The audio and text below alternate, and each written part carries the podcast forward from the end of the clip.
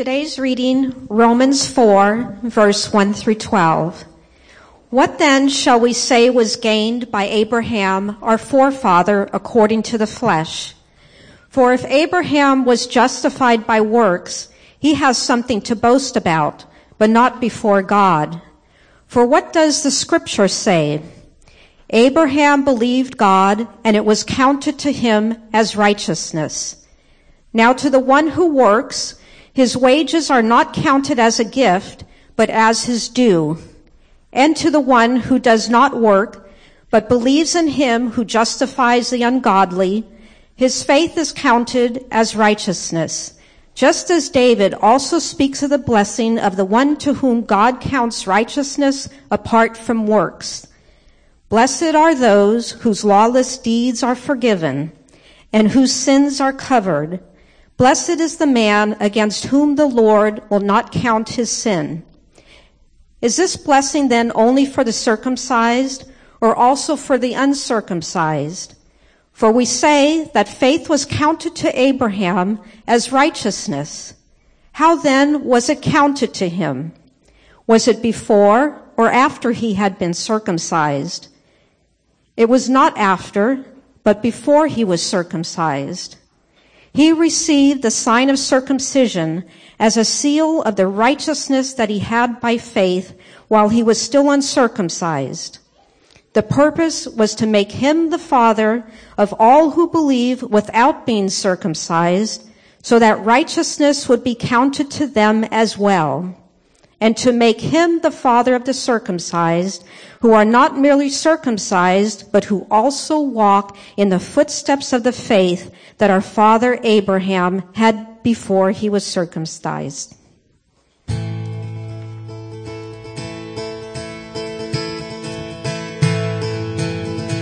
Let that be our proclamation this morning. We believe that you're God. We believe that you're good no matter what. We believe that you've conquered sin in the grave. And so, Lord, just help our unbelief. Help us when believing is more for more than we can handle. And just draw us to yourself. Lord, draw us to yourself right now as we dive into your word. In Jesus' name, amen. There's not many worship teams that are bold enough to try to pull off Father Abraham at the start of the set, but thank you guys. That was uh, that was awesome. I was in the back and I discovered who the closet uh, charismatics are. And I also disco- uh, discovered who the closet Baptists were. there were some of you are like, I should not be moving in church. And some of you are like, finally, we get to do Father Abraham. That was good stuff. So everyone has disagreements, and disagreements are both the spice of life and the pain of life. And some of you contrarians in here are saying, no, it isn't, which only proves my point. There you go. I want you to pull out your handout, and we're going to start with a little quiz. This is a pop quiz at the start of class that you loved in high school and college. And you're simply going to write a or D. There's one through, uh, one through six listed down. Um, oh no, one through seven. And uh, you're just going to write A or D. I agree with this statement or I disagree with this statement. All right? Here we go. Number one, people don't spend enough time looking at screens. I'm talking phone, computer, uh, TV, movie. Okay, that's number one. Number two, school uniforms are a good thing. Agree or disagree? Number three, morning people should be jailed or fined. Agree or disagree? Uh, number four, golf really is a sport. Agree or disagree? Uh, number five, Cheetos, uh, eating Cheetos is worth the messy fingers. Agree or disagree? Number five, uh, number six, soccer is better than football. And let's get really controversial. Number seven, soccer is football. that one specifically is for Gria, who has spent time not in America. All right. How'd you do? Did you get 100%? Of course you did, right? Unless you're conflicted within yourself, which some of those I could, I could see being conflicted. Now listen, my examples are really silly and don't matter a whole lot. Correct? Some of you would disagree with that, but that's okay. Um, we're talking about what do you, what do you do with things um, when, when things get complicated between two people that you love and, and care about, and there's disagreement about really important matters. The stakes are high, and there's disagreement uh, about what is true and what is not true. How do you handle that? Here's what I want to do this morning. I want to sort of handle our in two parts. The first part that we're going to look at is what is Paul teaching here? What is he teaching against? Tr- sort of trying to weed out some false teaching and what is he standing up for in relation to who God is and how we relate to him. And part two of it is how does he settle the disagreement? What are the techniques he goes to to settle disagreement when two people disagree about important matters like God and mankind? Now, the best teachers, coaches, and parents that you have that have influenced you most taught the truth and then they lived it out. They gave you the principle and then they showed you the practice, right? So let's jump right into what the lesson is. Uh, last week, by way of review, was sort of this big pinnacle moment in Paul's argument, and he says, but now. That's near the end of chapter 3. Essentially, life is rolling down the wrong track. You cannot stop it or change it. That's Romans 1, 2, and first part of 3. But now Jesus Christ enters the picture. And he lays out that God's righteousness is apart from law through faith in Christ for all people, freely gifted and yet infinitely costly. There's last week's sermon in about 45 seconds. Today he goes on to illustrate this point, and he starts at sort of a starting point that not only Christians would go to or Jewish people would go to, but those of the world major religions would go to, and that is Abraham. He starts by looking at Abraham. And, and some questions that are being asked, uh, that I see in this text at least, see if you've had some of these same kinds of questions. Number one is this. If the New Testament teaches that people are made right with God through faith in Jesus Christ, what about people in the Old Testament? Ever had that question before? What about that? Here's another one. Were the great heroes of the past great because of their works or because of faith or because of something else. Here's a third one. Why do people teach different, uh, different things on matters of faith? There is a wide range of teaching about what God is like, and even if we can know what God is like. So why is there so much diversity there, and how can we navigate through that? There's one more sort of bonus one that Paul answers without maybe even trying to, but he answers this question how should I settle disagreements about God? Now here's what I recognize. Every week we have people that come in here and we're all individual souls. And so we have husband and wife who don't see things eye to eye. We have parent and, and child who don't see things eye to eye. We have siblings and friends. We have, you know, community group leader and, and a participant who don't see things eye to eye.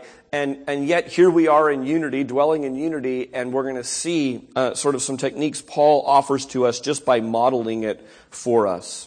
Here is the statement that I want you to focus on, and I think sums up Romans, the first part of Romans 4. We're just going to linger on this. This is the teaching. Abraham's faith was credited as the righteousness of God without any effort or ritual, and King David backs this up. That's the lesson. That's the lesson that Paul is driving home. He's sort of illustrating through uh, Abraham and David. Now, if you loved economics class or currently love economics class, raise your hand up right now. Let me see. Okay, there's a handful of you. I expected that, Kel. Leave it up for a second. How many of you love history class? If you're both, raise both hands, okay? We've got a couple of touchdown. We've got a couple. You're going to love this because this is where Abraham goes. Okay, you can put your hands down. Um, I've made charismatics out of you all. We've got people just doing this in church. Uh, this is where Abraham goes. He goes sort of uh, to, to Econ 101, History 101. Uh, I was a bank teller for a lot of years right out of high school. They didn't have phones with cameras there, so I couldn't take a selfie of myself being a teller. So I just drew a little picture. That's me in the blue shirt. And uh, evidently, we only we only helped people who were sort of auburn or reddish haired, tall and slender. Uh, and female. That's evidently what's happening. Some of you really genuinely don't really know what a bank teller is, kids. Let me just tell you. It's like an ATM machine that's alive. It's basically someone who actually takes in your money, hands it out, gives you your balance, all those things, and, and yet it's a living person. Okay, that's, that's what I was for, for a good six or seven years. While being a bank teller and getting paid to take in people's money and give them back their money and tell them their balance, I learned a lot of things. We were in a part of town. My bank was in a part of town that had um, that had a bunch of people that were making money off of really wicked these were prideful, arrogant, mostly men. They were foul in speech. They were foul in thought. And they would come in and they would ask their balance. And the federal government only insures up to $100,000 in a bank account at the time. I haven't looked into this a long time because that's not my problem, but these guys had that problem. So they would have one account that would be well over 100,000, so they'd open another account and another account. And so sometimes they would come in and sort of to flaunt this, they would check all seven accounts. Now they could do this over the phone, they could do this at the ATM, but they wanted to have me know, I feel like, that they had money and they couldn't even move it fast enough, you know, to, to keep it there. And I knew how these guys were making their money. And here's one of the things I remembered learning is sitting here as a struggling, top ramen eating Bible college student to never envy the wicked. And God allowed me to not envy the wicked. I also saw the drunkard come in, and we had people. There was a bar right next door, and uh, and people would come stumbling in from the bar.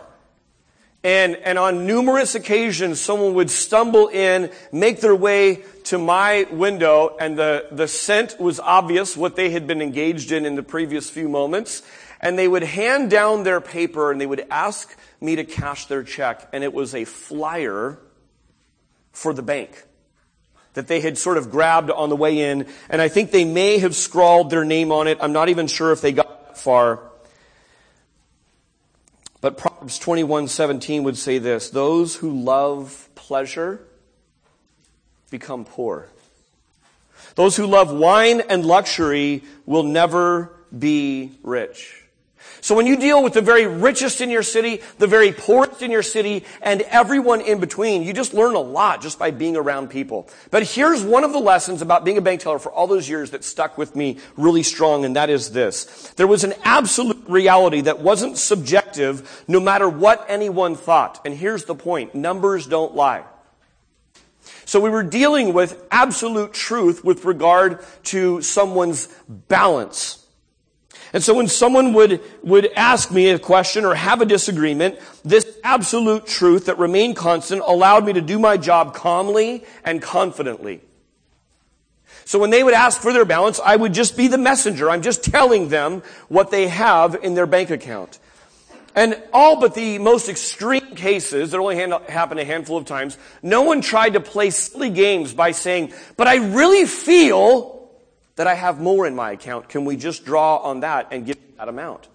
No one even tried to bend reality and make it subjective. There's something about that that honestly looking back on and sort of the cultural discussions that we're having today, I really miss those days. I miss that there was sort of this absolute standard that we were all uh, looking at and understanding and not trying to play silly games with truth.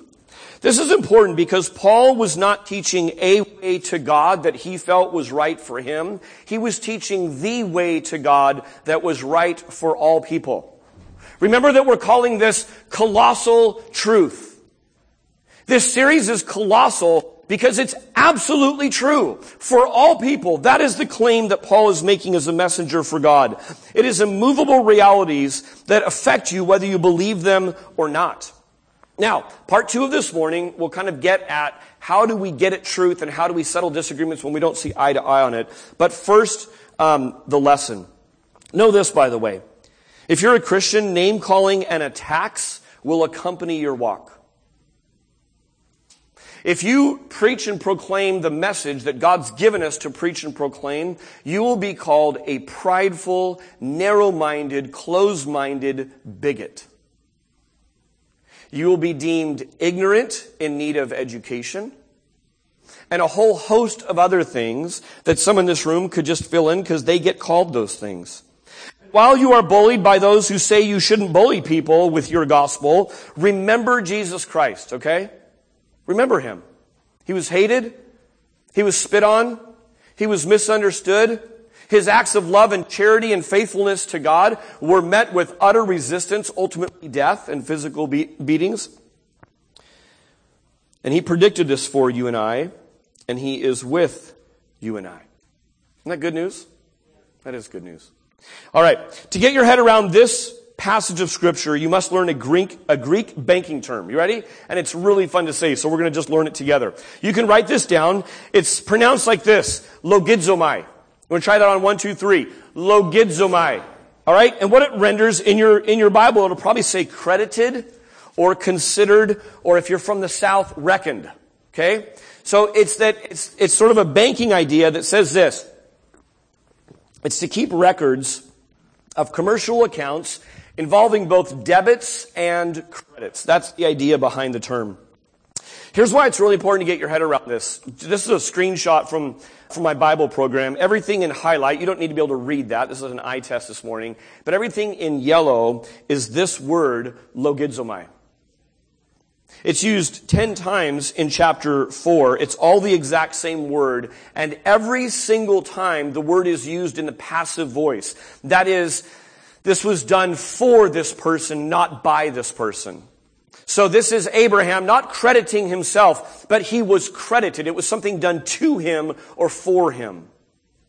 So if you don't get your head around logizomai, that it's in the passive voice, you would miss chapter 4 completely. You might get all kinds of crazy interpretations there. So here's what I want you to do. I've written our central phrase down several times, and what you can do is, under point one, you can just underline, Abraham's faith was credited as the righteousness of God. That's the first part we're going to look at, that opening uh, top line. Here's what I need. I need three uh, volunteers right now to, to come on up. So shoot your hand up. Sadie, I want you to come on up. Uh, Kelly, come on up.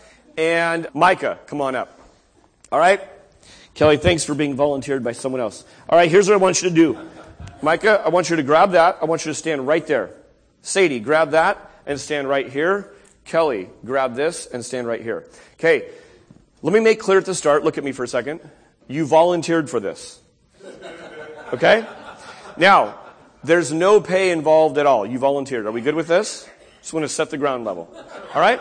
Now, it's not hard. It's not hard. It won't be embarrassing. Okay? Here's what I want you to do. I want you to open up your, your, your Play-Doh. I want you to pull out your Play-Doh and, oh, we didn't get the, the plastic off. There you go. Thank you. We got it on Micah's. I want you to pull out Play-Doh and I want you to create something that you're thinking about right now. Whatever you want, you're going to create something that is on your mind right now. All right? Wide open. Can you make whatever you want? Understand the rules?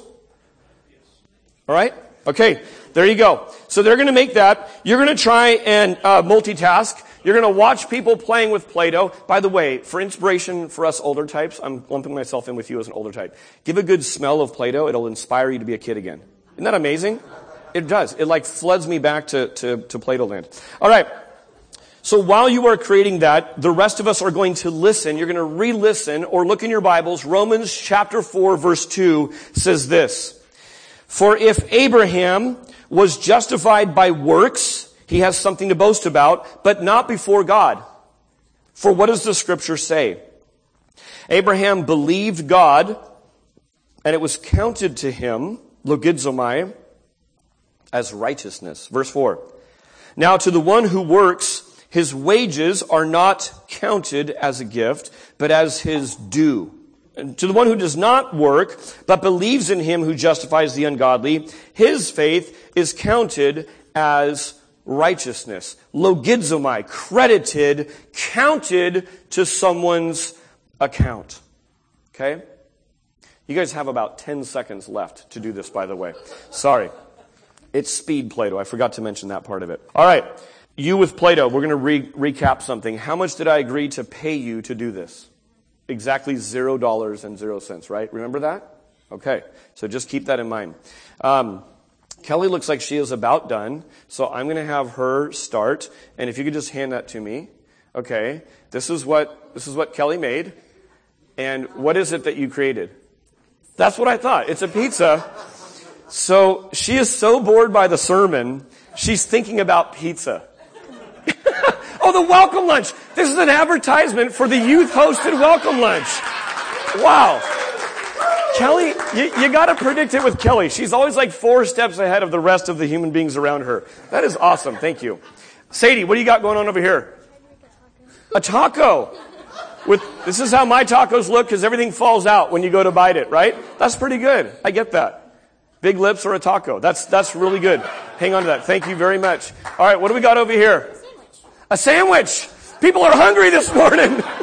this is true. This is true in church. I get it. I fight, I fight against people who are thinking, what kind of sandwich is it? PBJ? Grape jelly? Nice. Very good. Thank you. Listen, what I want to do is this. I want you put your hand out for a second. Okay? Now, here's, here's 25 cents. Here's 25 cents. I didn't want to give you guys too much money or else I would stir up envy in the church and that's wickedness and I don't want to do that. And so, um, or deep regret for people who said, man, I wish I had volunteered. All right. What you can do is, actually, before you guys sit down, let me, let me just ask this. Um, what I just gave to each of the three of you, those who currently have money in your hand, by the way, don't spend it all in one place. That's my kid's allowance this week. Um, so you're taking my kid's allowance, so don't feel too bad. Um, um, all right, was, was what I just gave you, the money in your hand, is that paycheck or gift? Gift. Why? Because you're volunteers, right? Give it up for the volunteers. You get to keep the Play-Doh. You get to keep the Play-Doh. There you go. never stop playing, never stop creating. Keep your Play-Doh and, uh, and, we'll, and we'll go on with that. Anytime you are given money, it is either money that you earned or it is money that has been gifted to you. Abraham had a credit posted to his account. It wasn't money, it was the righteousness of God utter and complete righteousness given as a gift, not earned as a paycheck. If you work hard, hear me, this is biblical truth. If you work hard, you deserve your wages. That's just a biblical reality. It's good to earn money. It's good to earn a paycheck. That's a good biblical thing. But what Paul is driving home is this. The father of the faith Father Abraham that we're singing about with hand motions all these years later, he didn't earn it as a paycheck. This was gifted to him. It was credited into his account with absolutely no work on his part. Now here's what this does. The effect of this is this. Answer me this. If this is true about righteousness for a Christian, does this leave you secure in your righteousness before God or insecure with your righteousness before God? Answer me. Secure. Why? Because it doesn't depend on me. If you are crystal clear, this was always a gift. There was nothing I did in the first place to somehow earn God's attention, much less God's favor. In fact, the truth that we all know is God had to overlook all kinds of things and make a way for me to be in relationship with Him. We covered that in Romans 3. So it leaves you utterly secure in your righteousness because there's nothing you can do that will strip it away. There's no work no merit, no righteous deed that you did to earn it, nothing that can take it away. Look at verse uh, 31 of the previous chapter. Romans 3:31 says this: Do we then overthrow the law by this faith? By no means. On the contrary, we uphold the law a sort of weird branch of evangelical Christianity is this. Once you become a Christian, you don't worry about holiness anymore. You don't worry about trying to live a good life. You don't worry about the laws of God. Jesus shattered that by saying, I didn't come to abolish, but to fulfill. A Christian does not stop working. Christians work. You were created for good works.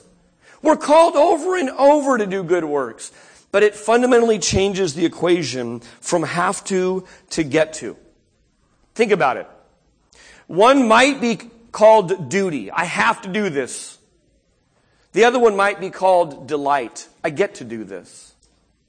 Now both have difficulty.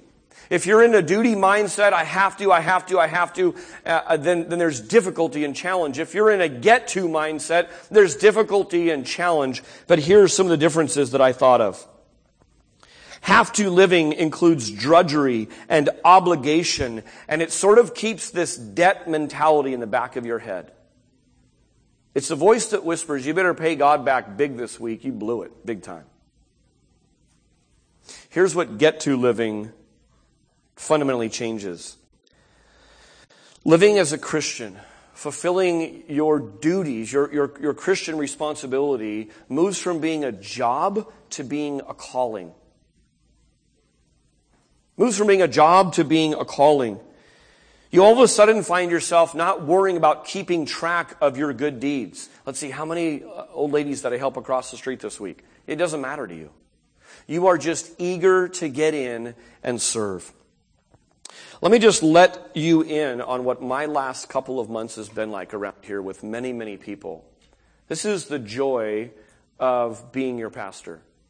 I've had several people that have either checked on a communication card, emailed me, talked to me in person, and basically their message is this. You ready? Put me in, coach. I don't care where you need help. Would you put me in?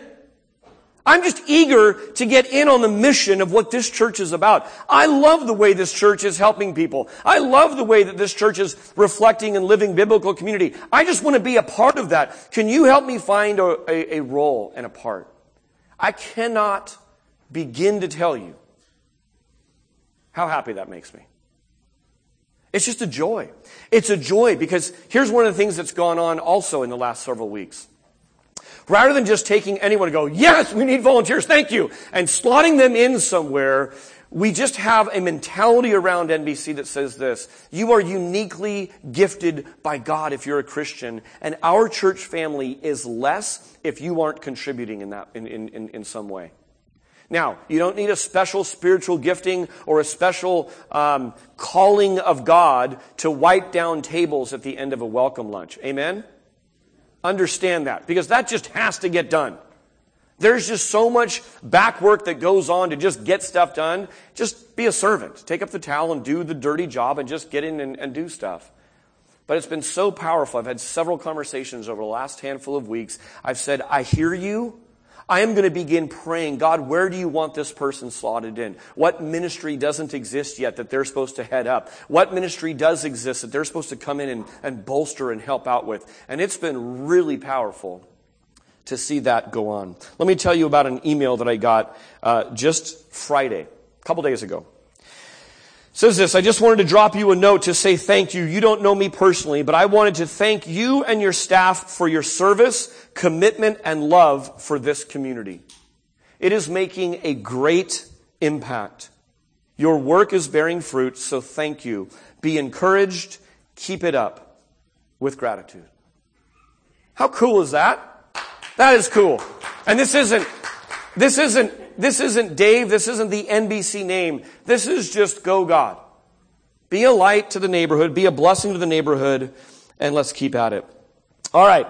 Abraham's faith was credited as righteousness of God without any effort or ritual, and King David backs this up. Here's what we're not going to spend a lot of time on is the word faith. Um, but faith, that we'll look at a whole lot more next week, um, is only a vehicle that gets us to grace and yet it is the only vehicle that gets us to grace. Here's why I wanted to put that sentence up. I want you to mull on this quote for next week, because we're going to really dive into faith next week extensively.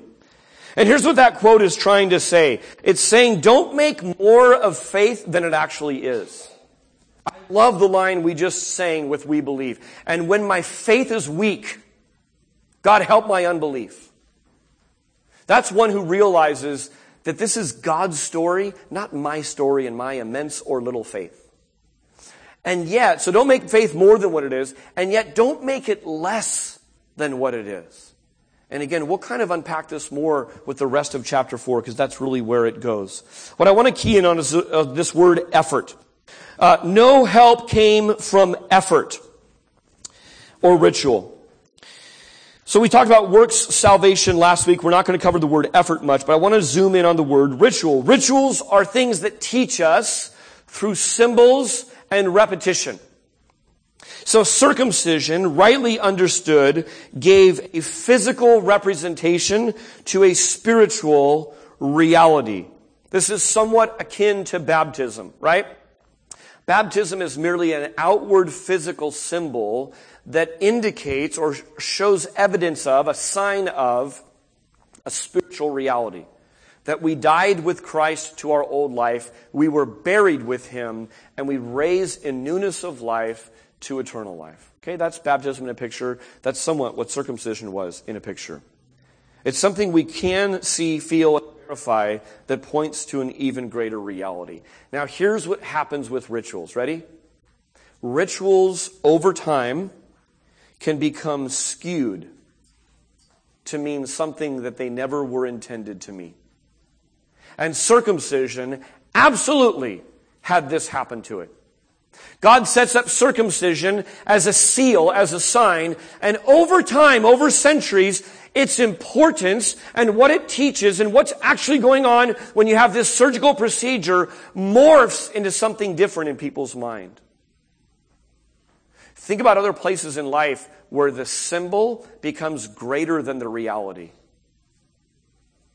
It messes with life. It's a bad scene. Verse 9, follow along with me. He says this Is this blessing then, this blessing of Abraham, only for the circumcised or also for the uncircumcised? For we say that faith was counted to Abraham as righteousness. How then was it counted to him? Was it before or after he had been circumcised? It was not after, but before he was circumcised. He received the sign of circumcision as the seal of the righteousness that he had by faith while he was still uncircumcised. Do you see it? Paul's answering this basic question.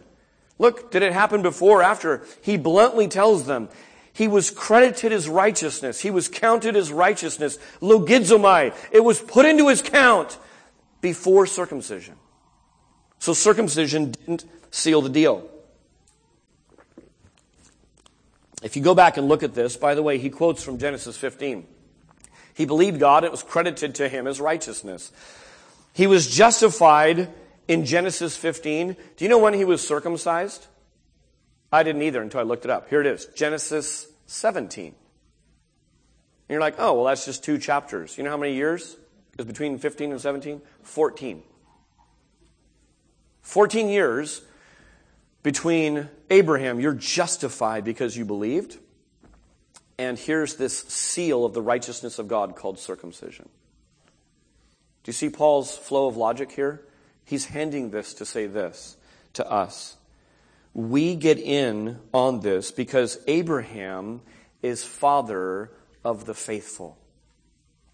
Some that are circumcised, some that are uncircumcised, but all that have what really matters, which is this sort of circumcision of the heart, the faith to trust in the living God. And we get in on that because Abraham's the father of the faithful, not just the sign of the covenant. All right, lastly, Abraham's faith was credited as righteousness with God without any effort or ritual, and King David backs this up. Let's look at this last little part. Verse 6. Verse 6 says this, just as David also speaks of the blessing of the one to whom God counts righteous apart from works. And here's a quote from Psalm 32 from King David. Blessed are those whose lawless deeds are forgiven and whose sins are covered. Blessed is the man against whom the Lord will not count his sin. Let me have you notice something. David did not say, Blessed are those who don't sin. Do you see that? That would be works righteousness. Blessed are those who don't ever sin or who can kind of finally stop sinning. He doesn't say that. He says, Blessed are those whose wicked ways are forgiven.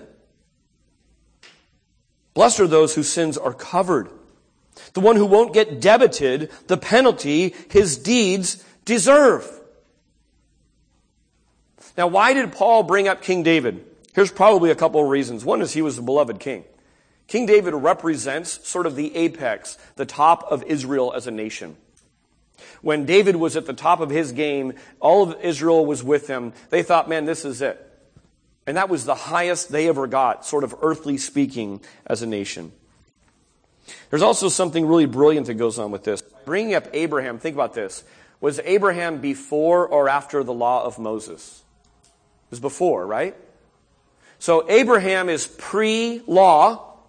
King David, was he under Mosaic law or was he before Mosaic law? He was after Mosaic law. So watch this.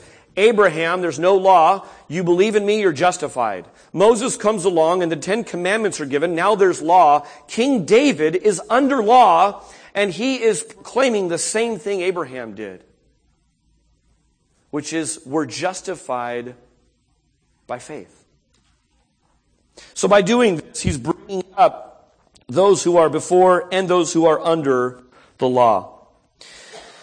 All right, so that's the teaching portion. Let me spend my last few minutes um, looking at how does he handle disagreements. How does Paul get at the truth when two opposing sides are teaching different things?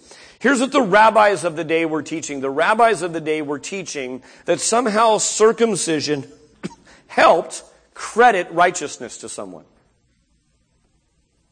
So if you're circumcised, that's your ticket in.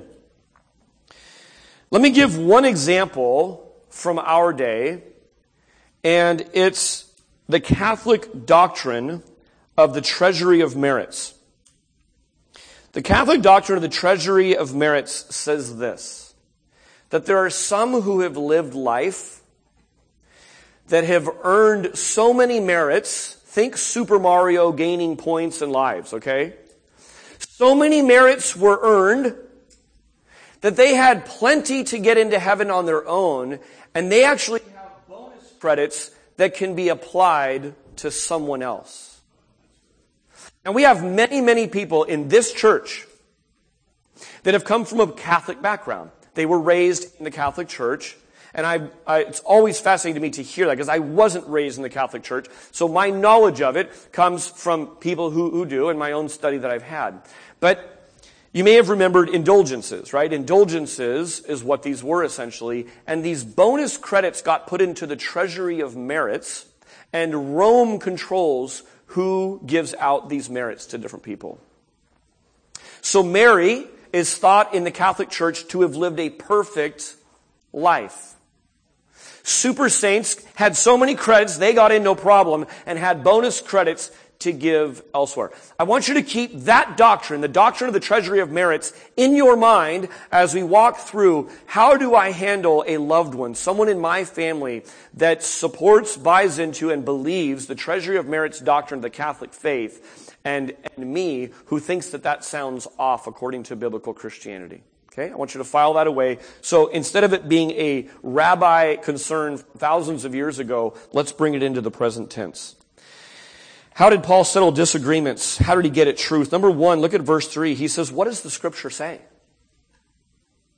What does the scripture say? So if you're jotting notes, here's what you should do. Go to the Bible.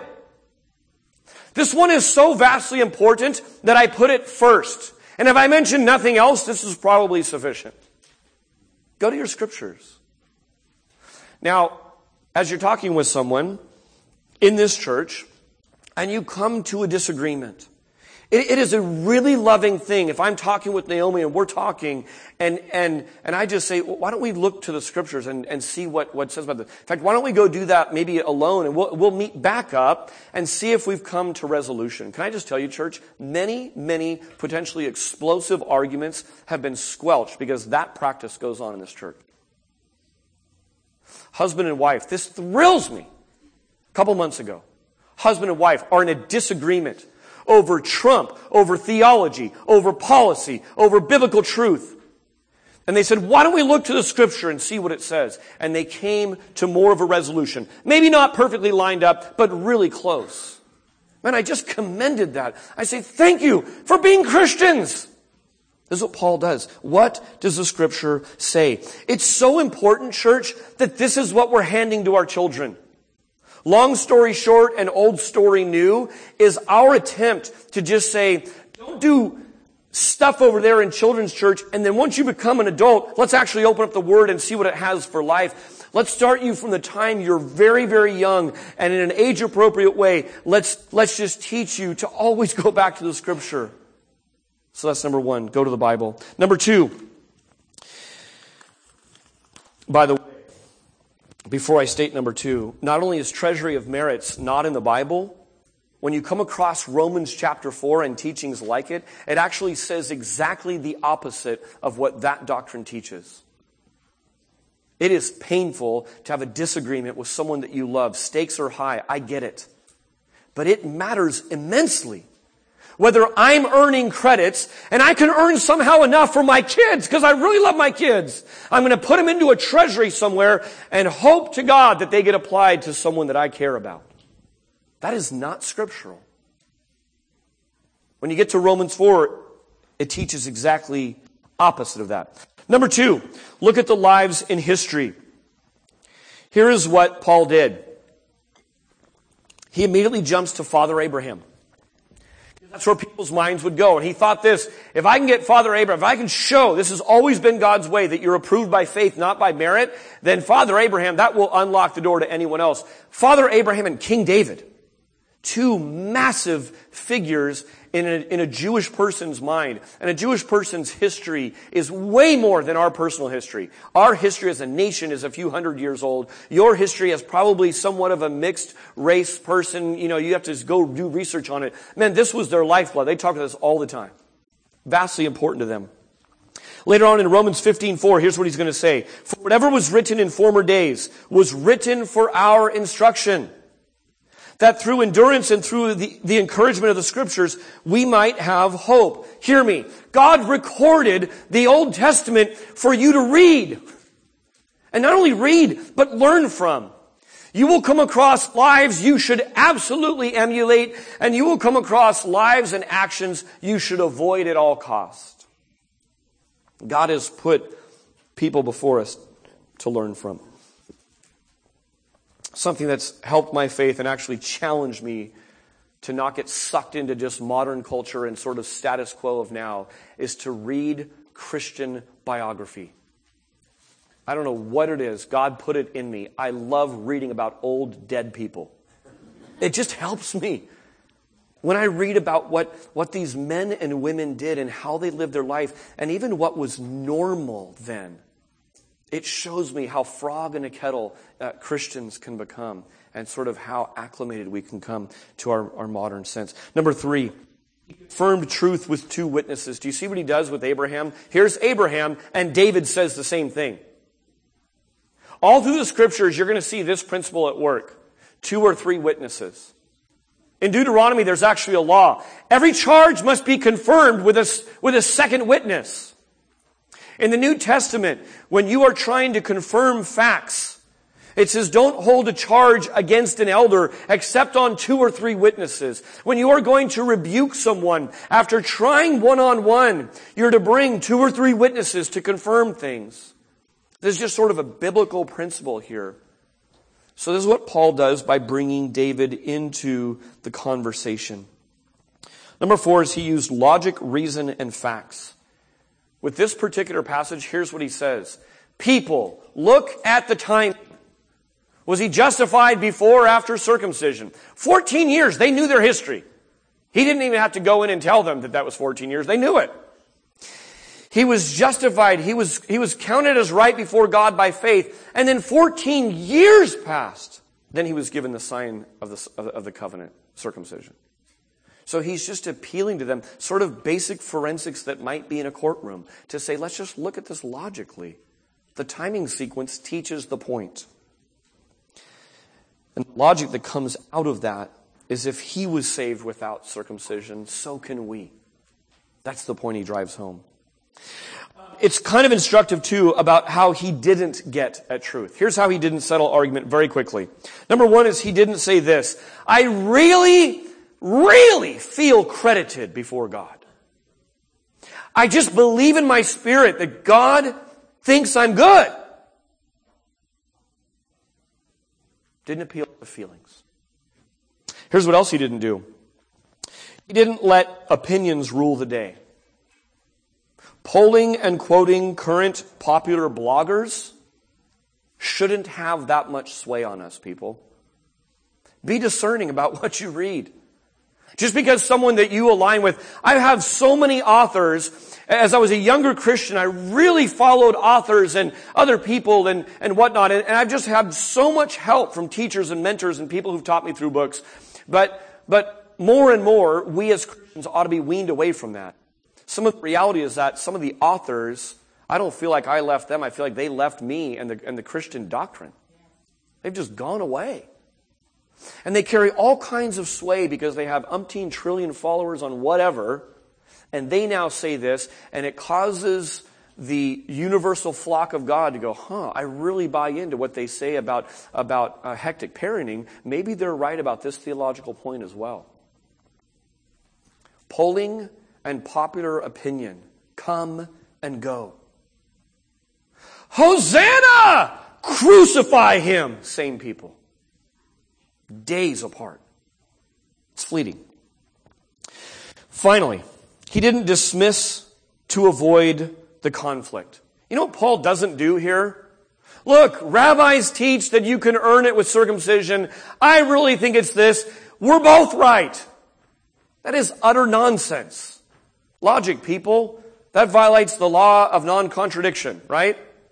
I can't be both a white American male and a, you know, peasant Kenyan farm girl. Like, those are mutually exclusive. Are you tracking with that? I got blank looks on that. I can't be both of those, right? We're not both right. So Paul doesn't dismiss to avoid an awkward conversation. Let me invite the band to come on up. We've wrapped up every single one of these messages with looking at the passage and asking this question What does God do? What do we see God doing in Romans? And is there something I'm supposed to be doing in response?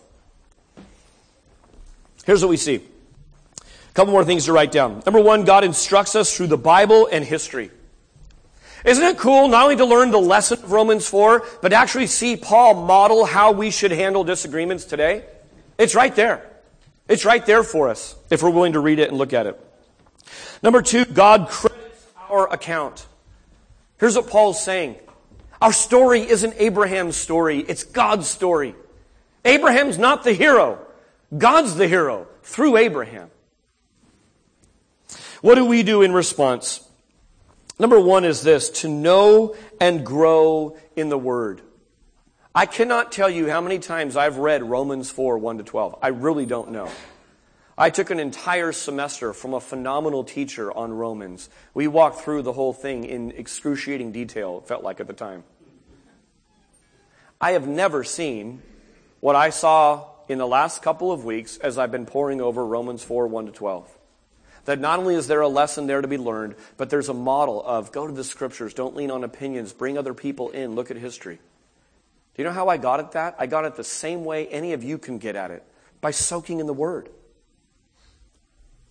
You want to know how to grow and know the Word? Here's the secret teach someone else. Give yourself a deadline. For me, it's every Sunday morning at 9 o'clock. I have a deadline. I have a deadline to stand up here and say, God help! What am I supposed to teach? What do you want to say?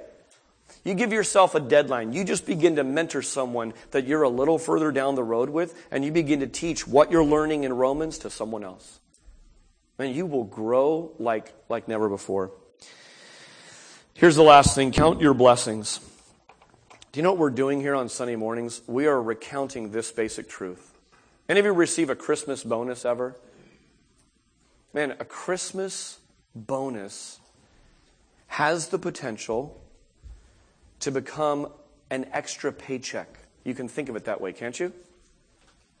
You can fall into the temptation of spending your Christmas bonus based on expectation. I got it last year. Every year it's increased by 1%. I'm going to take what I did last year and, and do 1% and just start spending it and thinking about it. Or you can discipline yourself to think about it this way. Last year, by, by no merit or work of my own, an amount was put into my account just pure gift. Pure gift. And if you discipline and train yourself there can actually be an element of surprise each and every year, even if you work the same job and they don't ever change anything for 15 years. There could be an element of surprise to say, whoa, look at my bank account. I just got a credit that I didn't earn or deserve. Would you close your eyes? I want to challenge you to think about this. The time to think about these matters is before your funeral.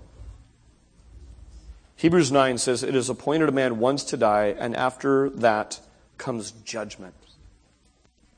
How will the good, gracious, and fair judge view you?